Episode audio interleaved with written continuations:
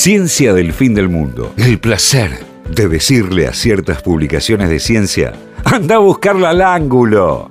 a pasar muy rápidamente a la columna del doctor González Maglio, porque si no, no vamos a poder hacer nada. que no Nada, nada. entendemos de qué va a hablar todavía. No porque sé. son todos nombres no raros. Esto en realidad tenía un título que de- debería haber sido eh, Ensayo sobre la ceguera. Hubo, hubo- fue un día muy caótico en Fue un día terrible. de grilla, Sí, impresión sí, sí. y cuestiones. Eh, y para empezar, justamente le iba a pedir a Gon, a nuestro Gonza, que ponga un audio a ver qué les trae a la mente a ustedes. Ay, sí. ¿Lo reconocen? Sí, tres Bueno. ratones ciegos de los tres chiflados. Dígame, Juli Dito, no, No, saben los de tres- Sí, Los sí, tres sí, chiflados sí, sí sí, lo- ahora sí reconozco la música. Lo de los ratones ciegos no, pero lo de los tres chiflados. Claro. Bueno, justamente este tema, gracias Gon, eh, este tema es Los tres ratones ciegos. Temón. Sí. eh, que es la canción de los tres chiflados y que es una canción infantil muy, muy, muy, muy famosa este, en, en- este, en Estados Unidos o eh, países de habla inglesa. Que, El centro del mundo. Sí, del centro del mundo. Que tiene una letra terrible, así como a Serrina Serrán y otras canciones infantiles. Vieron que tienen unas letras este, Sí. terribles, Hay, hay que matar a todos los pobres. Sí. Milei 2023, por poco no dice. Claro. Igual que, lo- que los cuentos, los cuentos infantiles, o sea, Disney los edulcora, pero terminan Sí, sí. horribles. O bueno, sea, la canción esta son los tres ratoncitos ciegos y, y la esposa del granjero que les corta las colas a, a Oh. cuchillazos. Por ser ciegos, además, Por ser seguro. Sí, no sé, porque andan por ahí dando vueltas y chocándose con las cosas. Capacitista. Horrible. Este, y en la columna quería hacer referencias a algunas películas y a cosas que todos vimos. ¿Vieron Shrek? Obvio. Sí. Peliculón. Están ahí Sí. los tres ratones ciegos. Sí, Es verdad. Bueno, son estos tres Una de ratones las películas ciegos. favoritas de nuestra oyente Naila. Mira, Bueno, Buena es- película. esos tres ratones ciegos vienen de esta canción infantil, Mirá. justamente. Excelente. ¿no? Que se transforman en caballos, etcétera, etcétera, etcétera. Eh, ¿Y por qué quería empezar con los ratones ciegos? Porque los ratones ciegos tienen mucho que ver con esta columna. toma. ¿Vieron series de, de- de medicina? Sí. Tipo películas de Doctor medicina. House. Doctor Ajá. House. Sí. ER, ER, Grey's Anatomy. Todos. Cuando alguien llega medio inconsciente a una guardia o, o en la le calle. abren los ojos y le tiran una lucecita. Exacto. Sí. No, en todos lados. Yo la vi ¿Verdad? 300 veces. A ver esa- si esa la escena, pupila ¿no? reacciona. Lo que ven es eso, si la pupila reacciona. ¿Qué- ¿Y qué reacción tiene que tener la pupila cuando se, la, eh, se le enchufa una linternita Que se encima? ensanche no, el que se, no, que se achique. Que se achique. Porque Ah, le pasa al mucha revés. luz. Claro. Exacto. Cuando hay mucha luz, la pupila se achica, Claro. ¿no? Hace mil, más de 1800 años, un médico griego Ajá. en el Imperio Romano, que nació en el año 129 y que murió, dicen algunos en el 201, otros dicen en el 216, que tiene un médico, de que tiene un nombre... Hipócrates. No, Ah. tiene un nombre Galeano. Galeno. es utilizado... Está. Galeno describió el, el reflejo pupilar. Ajá. la respuesta de, de la pupila a la luz, justamente cuando le enchufas la luz, la pupila se achica. Ajá, ¿sí? ajá. Y lo que describió Galeno es que las personas con problemas de visión ¿sí? perdían ese reflejo pupilar. Cuando se acerca la luz, la pupila sigue No dilatada, sigue grande, no da, mm, claro, no da pelota. Claro. Em, y entonces yo pregunto, ¿cómo hacemos para ver? ¿No? ¿Qué, qué hace nuestro ojo con esa luz ¿no? que le llega? ¿Por qué la pupila se achica o se agranda cuando llega más luz o, o- o- o no? Eri habló acá de El otro- conos y bastones. El otro día, sí, sí, tal cual, con el. Eh, eh, Daltonismo. en la La columna de de daltonismo. de que se, daltonismo que que se la- la he mandado a mis alumnos de química para hablar sobre Dalton. Y que pueden este, ir a buscar. A Spotify, A Spotify. por supuesto. Eh, bueno, justamente esas células que están en nuestra retina tienen la capacidad de permitirnos ver, ¿sí? de, de, de- de De sensar, de de, reaccionar a reconocer la luz. La luz, exactamente.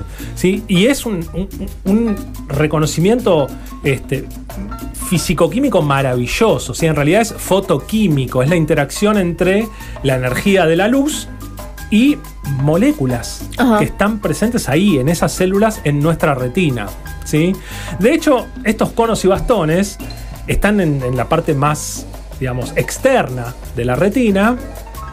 Y durante muchísimo tiempo se pensó que eran ellas, estas células, las responsables del reflejo pupilar, ¿no? Esto de que cuando llega mucha luz, se te Ajá. achica la pupila, ¿no? O sea, los conos y los batones son los que nos permiten ver y entonces se supone que cuando reciben luz también te achican la pupila. Porque la pupila funciona como el diafragma de una cámara fotográfica. Tal cual. Claro. ¿no?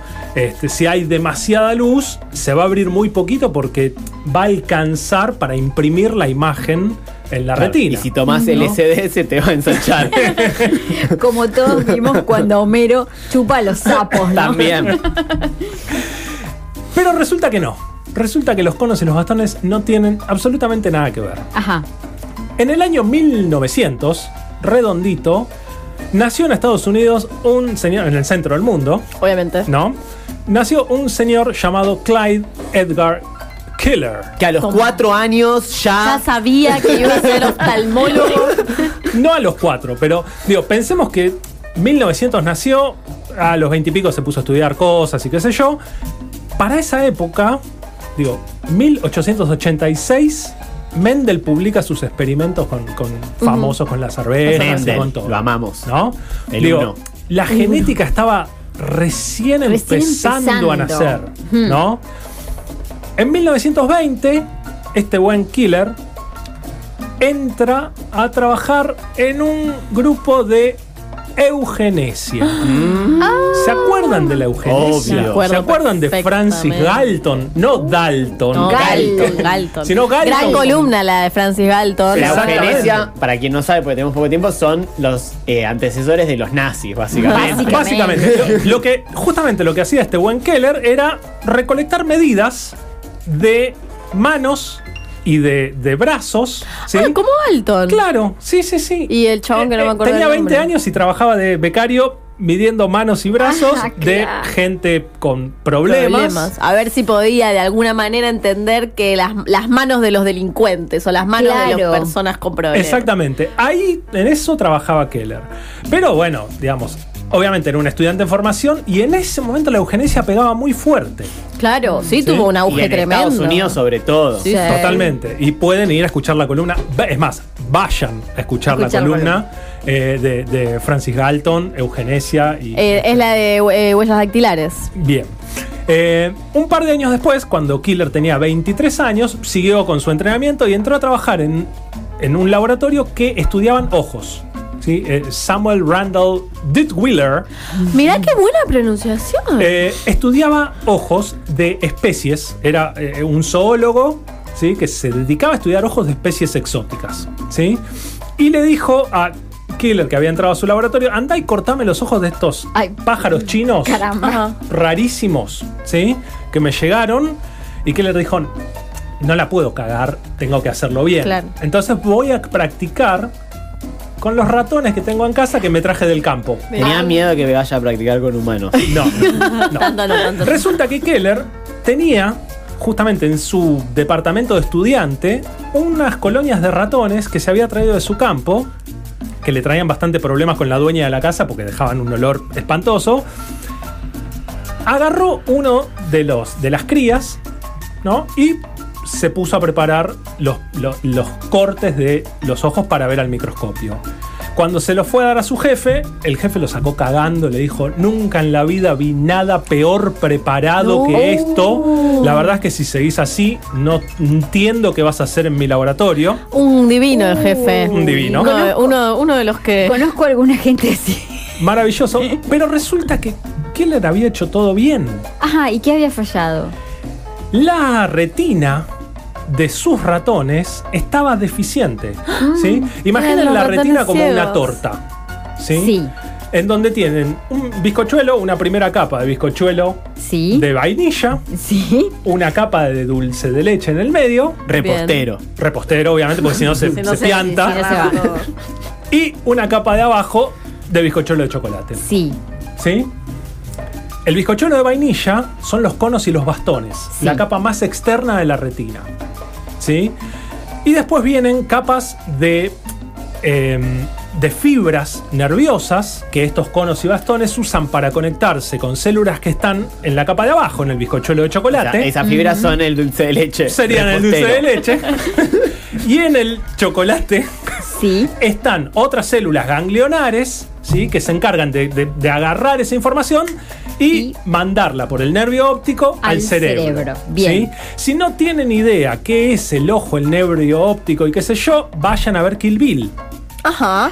¿Vieron Kill Bill? Sí. hace muchísimo tiempo no me acuerdo. Bueno, hay una de las Hay una asesinas con un parche en el ojo. Es verdad. ¿No? Sí. ¿Por qué tiene un parche en el, ojo? Porque el maestro karateca le había sacado el ojo con los dedos. Y el segundo ojo se lo saca a ella. Este, no me acuerdo el nombre de, de- Uma de la protagonista, Uma Thurman, este, le saca el segundo ojo y ahí se puede ver perfectamente el ojo, el nervio, Nervio óptico, óptico, se puede ver todo. Una clase de anatomía del ojo en. Maravilloso.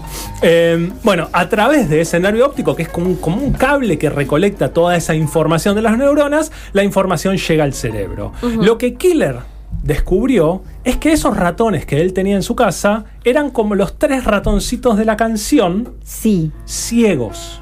Bien. Eran ratones ciegos. No tenían conos y bastones. No es que su jefe que lo recabó a pedo le dijo, Ah. "Hijito de ¿Los mierda". tres eran ciegos? No, no, no. La colonia que él había tenido, criado y que se había traído de- de- Del campo. campo, eran ciegos. Pero es común que haya ratones ciegos, como para que haya No, familias enteras no. de ratones ciegos. De hecho, a los 24 años y antes de terminar su, su, este, su formación de grado, publicó un paper en donde habla de la herencia de, de, de anormalidades en la retina de ratones blancos. O sea que le faltaba toda la capa de la torta. Exactamente, le por una deficiencia genética que en realidad también tiene una relación con una enfermedad humana. Sí, existe una enfermedad humana que, que tiene estas características de que no hay conos y bastones.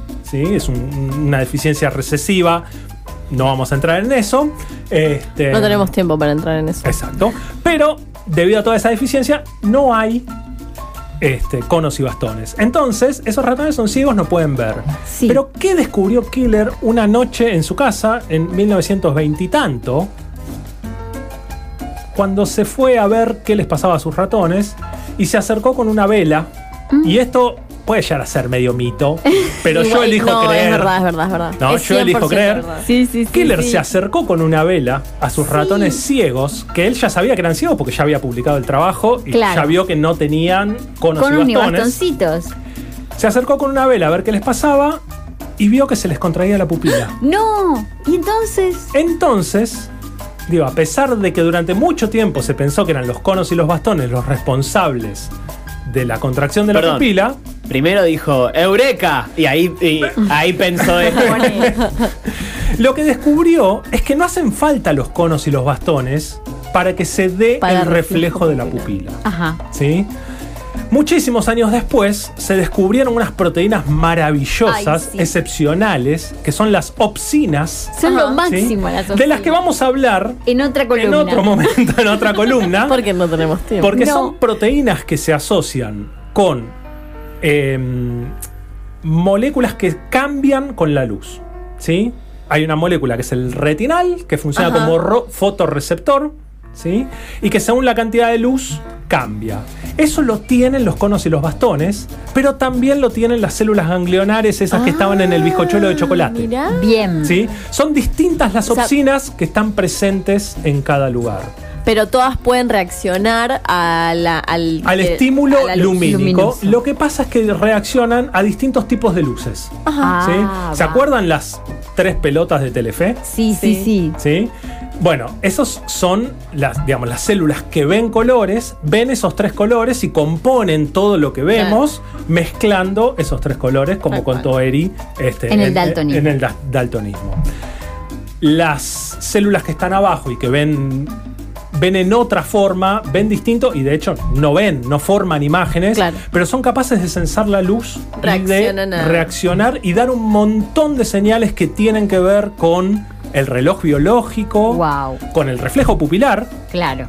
¿sí? Y con el estado de ánimo, el nivel de sueño, digo, un montón de nuestras funciones están reguladas gracias a estas opsinas no visuales. O que sea tienen que- que ver con esta cuestión de, de la gente que vive en lugares muy al norte, que tienen recontra poca luz y entonces siempre están deprimidos. Bueno, la falta de luz, claramente. O, por ejemplo, trabajar de noche. Ajá. Ah. ¿sí? Trabajar de noche y, y dormir de día te va generando estados de ánimo particulares. Hablemos de alteraciones del sueño, circadianos ritmo circadiano. día. Todo esto lo vamos a hablar en otra columna. Sí. Simplemente quiero irme con el último dato. ¿Les suena el nombre Opsinas? No. A mí me suena de las rodopsinas. Claro. A mí me suena Ospina, el arquero de Colombia. no. bueno, Me la de la rodopsina, rodopsina. pero no sé La qué es la rodopsina. rodopsina. La rodopsina es la más famosa de las opsinas porque justamente es la opsina que está en los bastones. Claro. ¿Y por qué rodopsina? Porque la ciencia se hace en el centro de la ¿Y Tierra, qué era? ¿Y del era un- planeta. ¿Y es el nombre de una persona? Bastón en inglés se dice Ay, rod. Rod. Claro. Mira. Por eso no son las bastopsinas No, claro. como deberíamos Si la- traducirlas. si la hubiésemos descubierto acá, se llamarían bastopsinas, Bastos. que es un nombre mucho mejor. Igual deberíamos llamarlas bastopsinas. Sí, me Vamos a parece bien. llamarla ¿No? bastopsina. Bueno, la rodopsina en realidad se llama así porque rod es bastón en inglés. Buenísimo. Dato. Otro día hablamos de ritmo circadiano y estado de ánimo, sueño y todo esto. Ciencia del fin del mundo.